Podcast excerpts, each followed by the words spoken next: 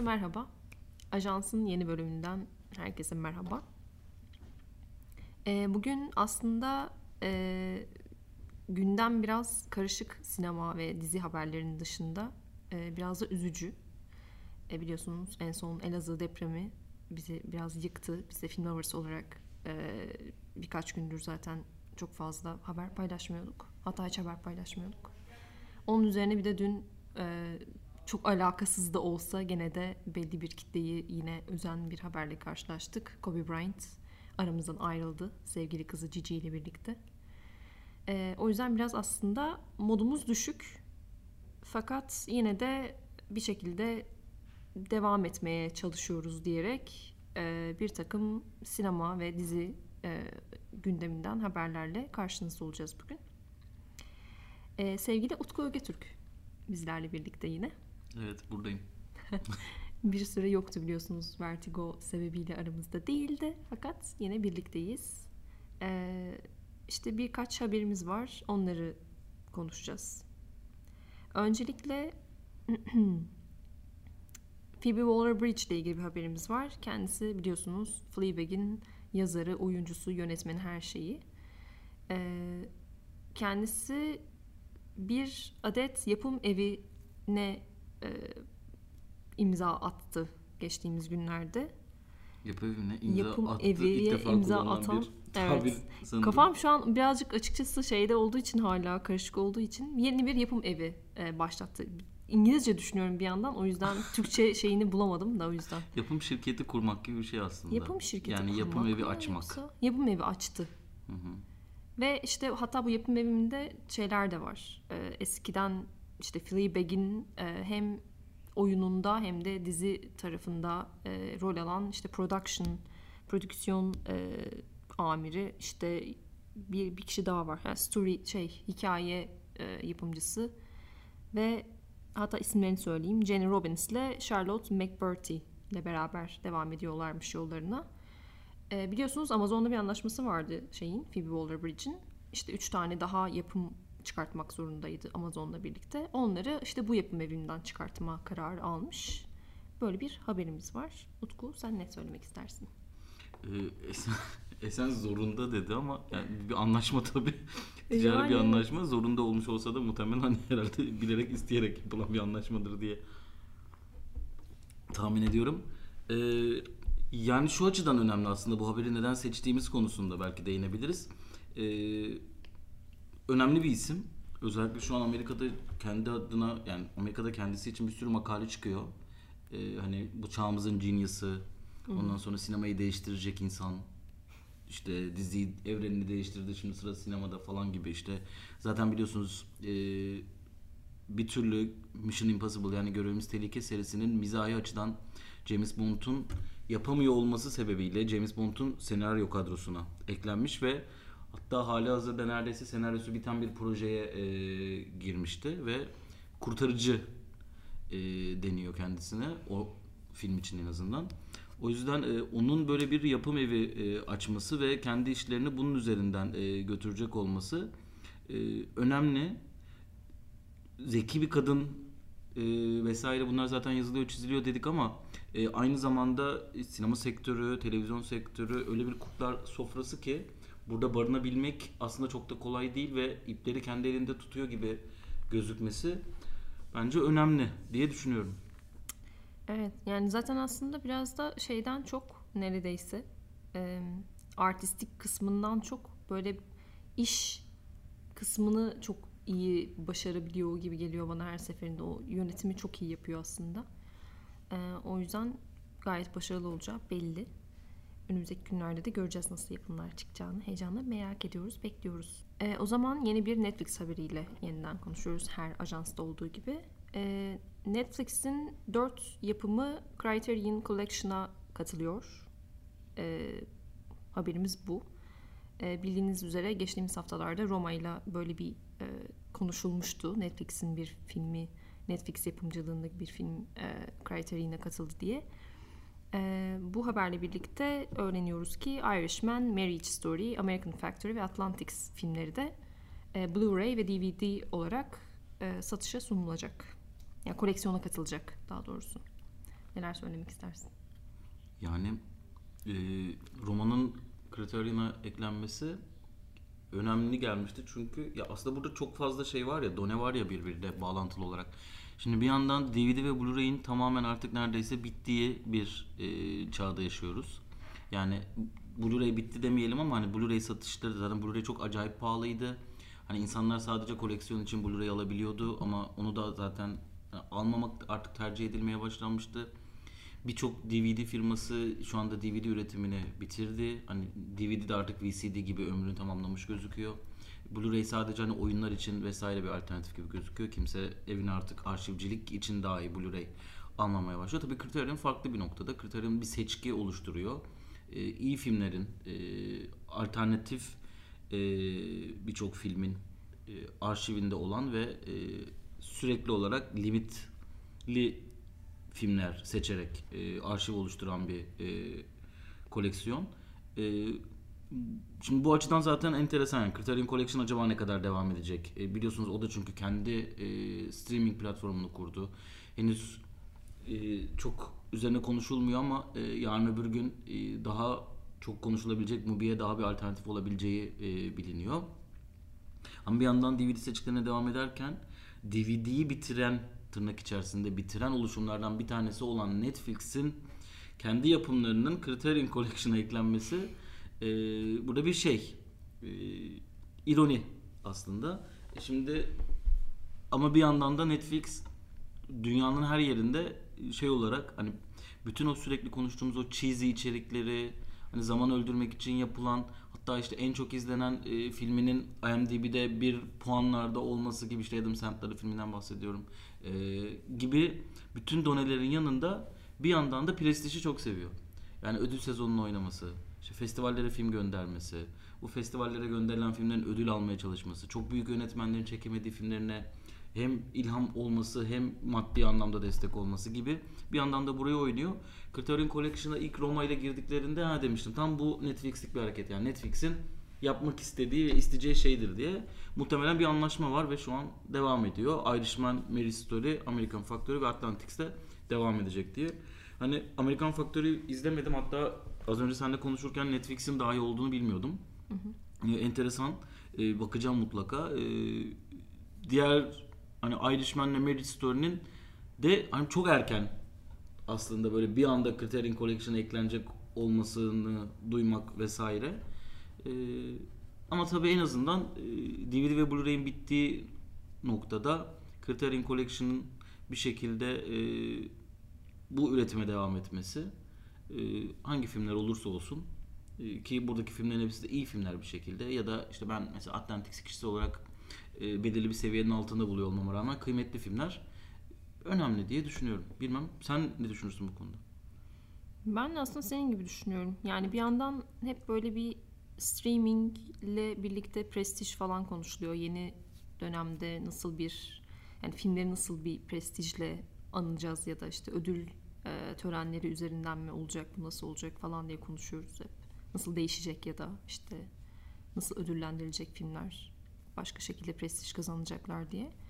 E, neredeyse onlardan bir tanesi Criterion Collection'a girmek gibi bir şeydi aslında böyle alternatif bir yönü şey yolu. Yani Roma ilk bunu yaptığı zaman hatta Netflix üzerinden bunu yaptığı zaman böyle önemli bir şey atfedilmişti filme. Ee, yani sanki evet böyle hani bu film artık şey gibi değil e, online streaming değil sadece ama evinizde bir e, gidip dokunabileceğiniz ve her zaman elinizin altında bulunabilecek bir değere sahip. Hani artık bu film rüştünü ispatladı gibi bir şey neredeyse yaratılıyor bu şekilde gibi. Ama evet ilerleyen yıllarda bu da işte DVD ve Blu-ray'in ne kadar çalışıyor olduğunu da gördükçe e, sanki o da değişecek gibi bir şey ama bakalım ben biraz şeyim e, bu senin dediğin gibi çok böyle hızlı bir şekilde bunlar eklendi. E, American Factory bilmiyorum Atlantics'te en son sanırım e, şeydi bu birazdan bahsedeceğimiz bir ödül e, şeyinde e, sezonunda aslında birazcık duyulmuş bir film olmakla birlikte. Ee, ya biraz evet ilerleyen yıllarda nasıl bir şey evrileceğini merak ettiren bir durum ama şu an sanki geçiş sürecinde gibi yine. Bir yandan da hem Netflix'in e, televizyon yani Netflix bir yandan hani bu DVD ve Blu-ray'ler bitiyor. Çünkü Netflix ve online streaming platformları çok daha uygun fiyata yani sizin bir tane DVD alabileceğiniz fiyata bir aylık Netflix aboneliği alıp binlerce filme ulaşabiliyorsunuz gibi bir durum var ortada. Ee, bir yandan Criterion'ı buradan ya da Criterion demeyeyim aslında o tam olarak öyle değil ama yani DVD sektörünü bir yandan buradan bitirirken bir yandan da sinema sektörünü e, beyaz perdede film izleme alışkanlığını da bitiren etkenlerden biri deniyor online streaming platformlarına. E, Şimdi çok- gerçekten çok fazla parçası olan ve çok ironik durumları bir arada taşıyan hamlelerden bir tanesi bu. Bir yandan da e, Netflix'in yapımlarının buna eklenmesi demek e, zaten popüler filmi de Netflix'te izle ardından da ya yani Netflix izlerken televizyonda izle ardından da bir şekilde televizyonda izlemeye koleksiyonersen de Evet. bu şekilde devam et gibi.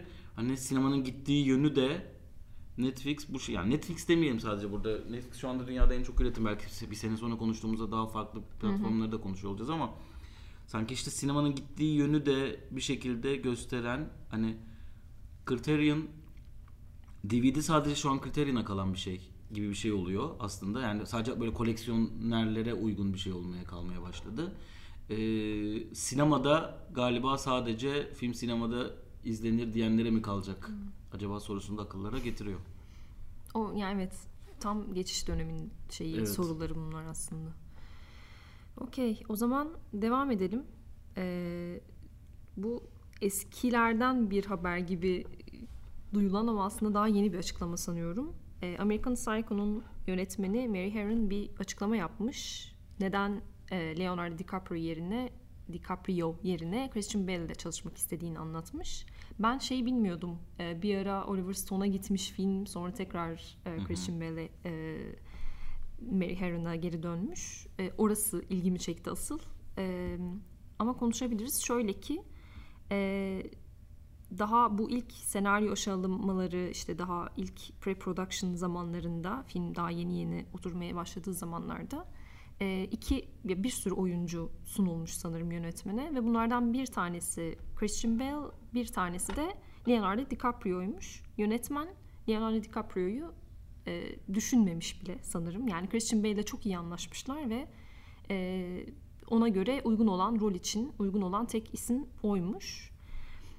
E, çünkü karakterin çok havalı olduğunu düşünmüyormuş Christian Bale E, ve işte onun mizahını işte diğer tuhaf taraflarını yönetmenle eşit seviyede anlayabilmiş.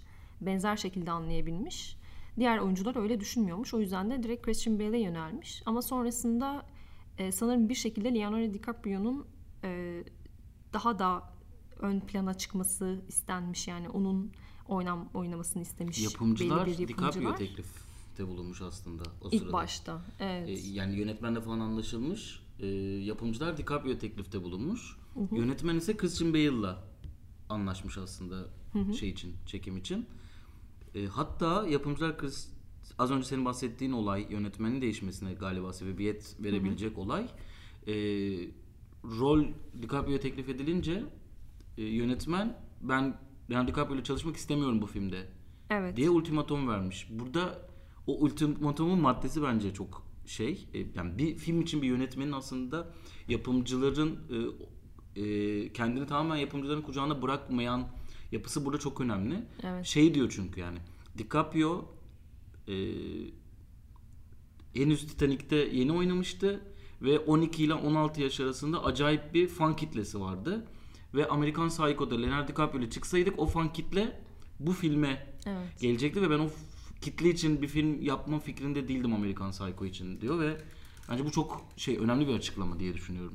Evet bence de oradaki hassasiyeti ve e, doğrudan meseleyi aslında neredeyse yapımcılardan daha iyi e, düşünebiliyor olma hali çok şey.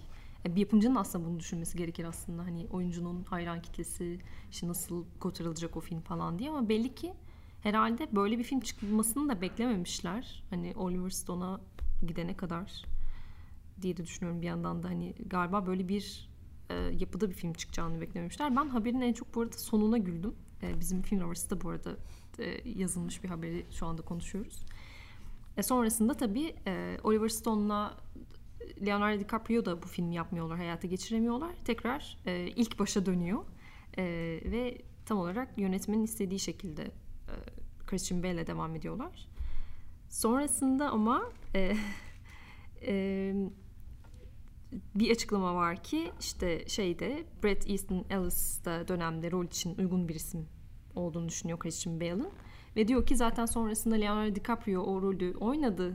E, The Wolf of the Wall Street'teki karakteri tam olarak aslında e, geçmişte e, American Psycho'da oynayacağı gibi bir şeydi gibi bir açıklama yapıyor. O beni biraz güldürmüştü. Wolf Ben- of the Wall Street'teki karakterin onunla benzeşmesi.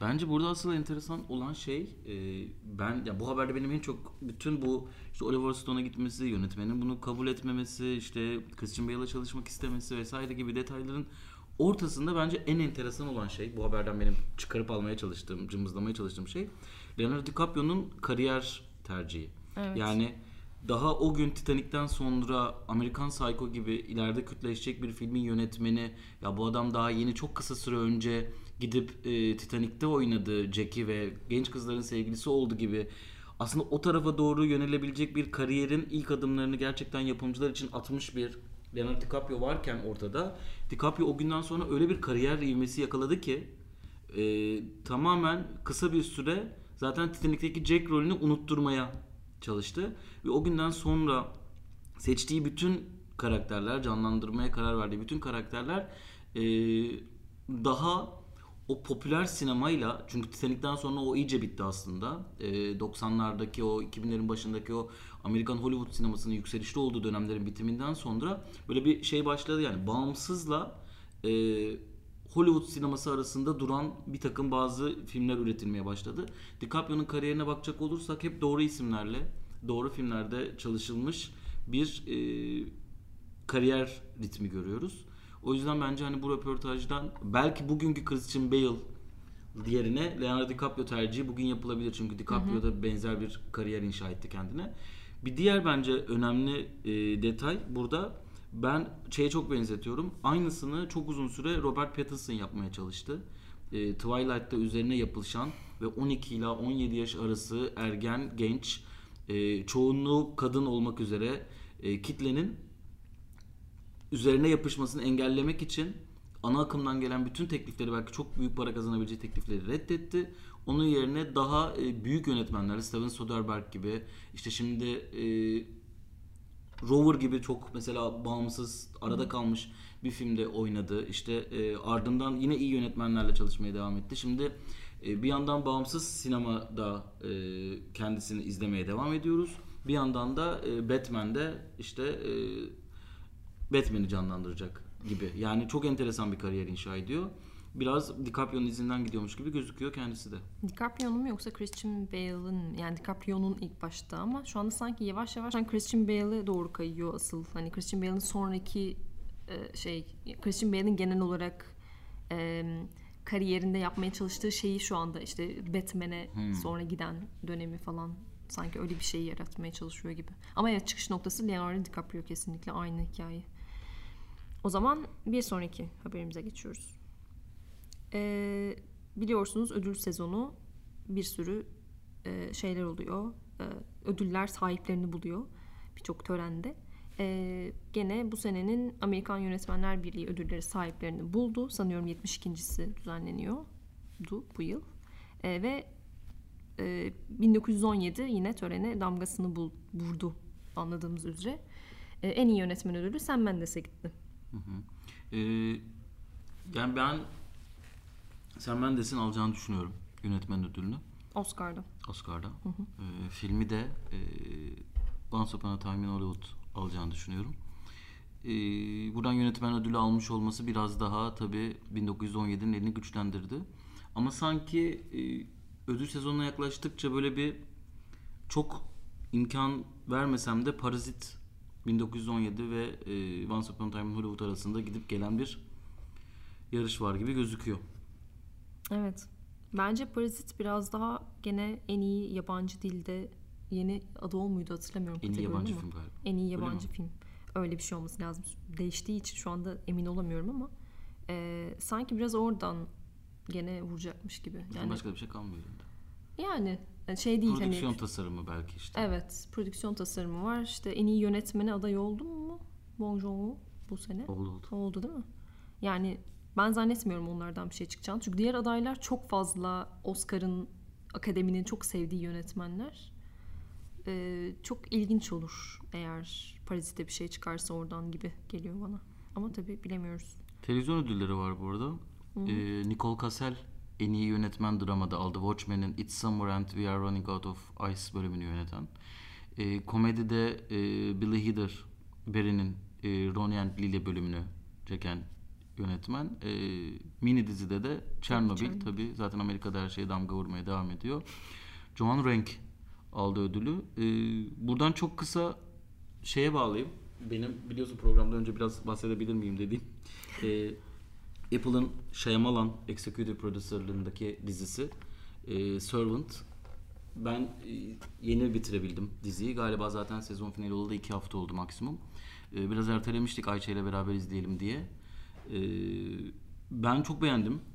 Belki buradan dizi önerisi çok ajansta konuştuğumuz şeyler değil ama dizi önerisi almak isteyen varsa Servant'ın ben biraz underrated kaldığını düşünüyorum. Her Shyamalan projesinde olduğu gibi. Özellikle e, Shyamalan'ın çektiği bir sondan birinci bölüm var ki sezon finalinden bir bölüm öncesi. Bayağı iyi.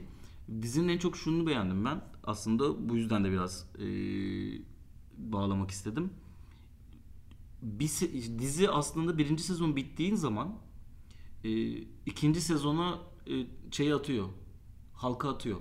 Yani o, o çengeli takıyor. İkinci sezon devam edecek izlenimi veriyor ki zaten devam edecek Apple bunu açıkladı. E, bunda hiçbir problem yok ama birinci sezonun bitiminde şöyle bir şey yapıyor. Bence en kıymetli olan şey bu diziyle ilgili. Hiçbir şeyi cevaplamamış gibi gösteriyor. Ama aslında her şeyi cevapladı. O yüzden aslında dizi burada bitti benim için mesela. Benim gibi dizi izleyen e, bir takım insanlar için yani dizilerin birinci sezonu bittiğinde dizinin birçok şeyi bitirmiş olabileceğini ve o diziye devam edip etmemeyi aslında seyirciye bırakan tercihler benim için çok kıymetlidir. Birinci sezon bittiğinde ben bu dizi devam etmese alabileceğim bütün cevapları almış, finalini yapmış ve bu şekilde yoluna devam etmesine gerek olmayan bir dizi olarak görüyorum Servant'ı. Şimdi ikinci sezon başladığı zaman cevaplar değişebilir. Çünkü bazen yapımcıların istekleri değişebiliyor. İşte ona göre senaryo değişebiliyor. Ona göre gidebiliyor hikaye, ona göre akabiliyor gibi bir, takım durumlar var. E, o yüzden ikinci sezon hani benim şu anda bitti dediğim tercihlerde bitmiş midir? Orasını bilemeyiz ama normalde burada bittiği takdirde ben bütün soruların cevabını alabiliyorum. Üstelik e, yani yaklaşık 30 dakika her bölüm. Toplamda 300 dakikalık bir serüven. Bu 300 dakikalık serüven e, hani aşağı yukarı işte bir ya da iki film, iki film uzunluğunda ve bu iki film uzunluğunun içerisinde o kadar çok detay, o kadar çok alt metin, o kadar çok okuma yapabileceğin done sunuyor ki dizi sana. Ben çok kıymetli olduğunu düşünüyorum. Özellikle televizyonda gerilim korku e, janrasına çok uzak kaldık. E, bir türlü böyle çok gerçekten iyi işler çıkmıyor. İşte arada bir çıkan American Horror Story gibi e, bana göre çok cheesy olan diziler övülüp duruyor. Servant gibi bir şeye ihtiyacımız varmış diye düşünüyorum. En azından benim ihtiyacım varmış televizyonda görmeye. E, ve çok fazla hani o iyi Shyamalan'ın dönemini özleyen sinema severler için o kadar fazla nüanslar barındırıyor ki işte bu biraz daha hani Village yani dizinin ben en önemli şunu düşünüyorum. Split aslında yani pardon eee, şey aileyi anlattığı sondan ikinci filmi yani kariyerin ikinci dönemi dediğimiz de çektiği ve yeniden doğuşunun eee temsil eden Visit eee, filmi ne daha yakın aslında Shyamalan. Daha düşük bütçe, tek mekanda geçiyor bütün dizi. E, daha gerilim oradan oynuyor tek mekanda geçmesiyle seyircinin hani psikolojisiyle oynuyor. Gerçek mi, değil mi, tarikat mı, doğaüstü mü vesaire bunların hepsini sorguluyorsun. E, ama dizi öyle bir yerde bitiriyor ki e, daha geniş bir evrene açılacağını ve daha büyük bir evrende anlatımı olan bir hikaye anlattığını sunuyor sana. O yüzden Shyamalan'ın kariyerini birçok e, parçadan nüans bulabiliyoruz. Yani özellikle varsa benim gibi Shyamalan hayranları özellikle ilk dönemiyle ilgili e, yönetmenin hani bu otör özelliklerinden her filminde kendinin gözükmesi, yağmurluk kullanımı, e, kadın karakterin saç stiline kadar her şey Servant'ta da mevcut diyerek nasıl bağladım ama Servant'ı? Sadece övmeye e, şey yani bir reklam almışçasına şey amalandım. Gerçekten çok beğendim çünkü diziyi. Yani bana göre Ben de e, bu 2020'nin pardon 2019'un en iyi dizi olaylarından bir tanesi. Hiç adının anılmıyor olması çok enteresan geliyor bana. Evet gerçekten ben de hiç duymamıştım bu arada. Netflix dizisi olsa hepimiz konuşuyorduk muhtemelen. Ya. Apple henüz o kadar o popülerliği şey yapamadı. Evet ama belki ilerleyen dönemlerde geçer bile. Hatta şey bile yapıyor Apple. Ödül falan da aldılar mesela şeyle Evet. kadın oyuncu kategorisinde e, bu Me Too dizisi işte Steve Carell'ın falan oynadı. Steve Carell oynuyor değil mi o dizide? Galiba. Aynen Morning Show'da. İrem e, Göçmenoğlu aramızda. Her zaman olduğu gibi. O buradan bize şey verdi. E, ama yine de ses getiremiyor dizi bir türlü. Dünya genelinde sanki. Yani Apple projeleri şu an dünyada bir sanırım Apple o önünü kesiyorlar diyeceğiz neredeyse. Apple'ın önünü mümkün değil kesmezler de şey yok yani bir PR alanında işte olmayınca Evet. onu seneler içerisinde öğreniyorsun. Netflix'in şu an dünyada yaptığı en iyi şey bu. Evet tabii ki. Yani bir de başka kulvarlara hitap ettikleri için. Ee, evet senin bir de eklemek istediğin Evet Uncharted yine ertelenmiş. Sevgili oyun e, fanları. Uncharted bir PlayStation oyunu. Sony'nin oyunu. E, çok sevilen bir oyun. Ben de çok severim. E, bütün oyunları da bitirmişimdir bugüne kadar. E, zaten oyunun matematiği tamamen film üzerine. Yani bu biraz daha böyle filmleşen oyun evrenlerinin önemli oyunlarından bir tanesi Uncharted. E, Türkiye'de de Okan Yalabık seslendiriyordu ana karakteri. E, o yüzden Okan Yalabık'ı duyduğumuz zaman artık karakter böyle e, aklımıza geliyor Nate gibi bir durum da vardı ortada. Ama e, film bir türlü olmuyor. Yani sürekli olarak erteleniyor. Karakteri Tom Holland oynayacak hatta. E, her şey anlaşıldı. Sürekli olarak sete girilmesini bekliyoruz. Ama film sürekli olarak erteleme alıyor. Muhtemelen istendiği gibi şey çıkmıyor. Assassin's Creed gibi önümüzde çok kötü örnekler var. E, uyarlama. E, bu da şu andaki gidişata göre çok hoş bir yere gitmiyor gibi gözüküyor. E, bu da böyle plus bir haberimizde ertelenmiş. Varsa eğer e, oyun geekleri haberiniz olsun Uncharted'ı bir süre daha göremeyeceğiz. Muhtemelen 2021'leri bulacak. evet. Evet.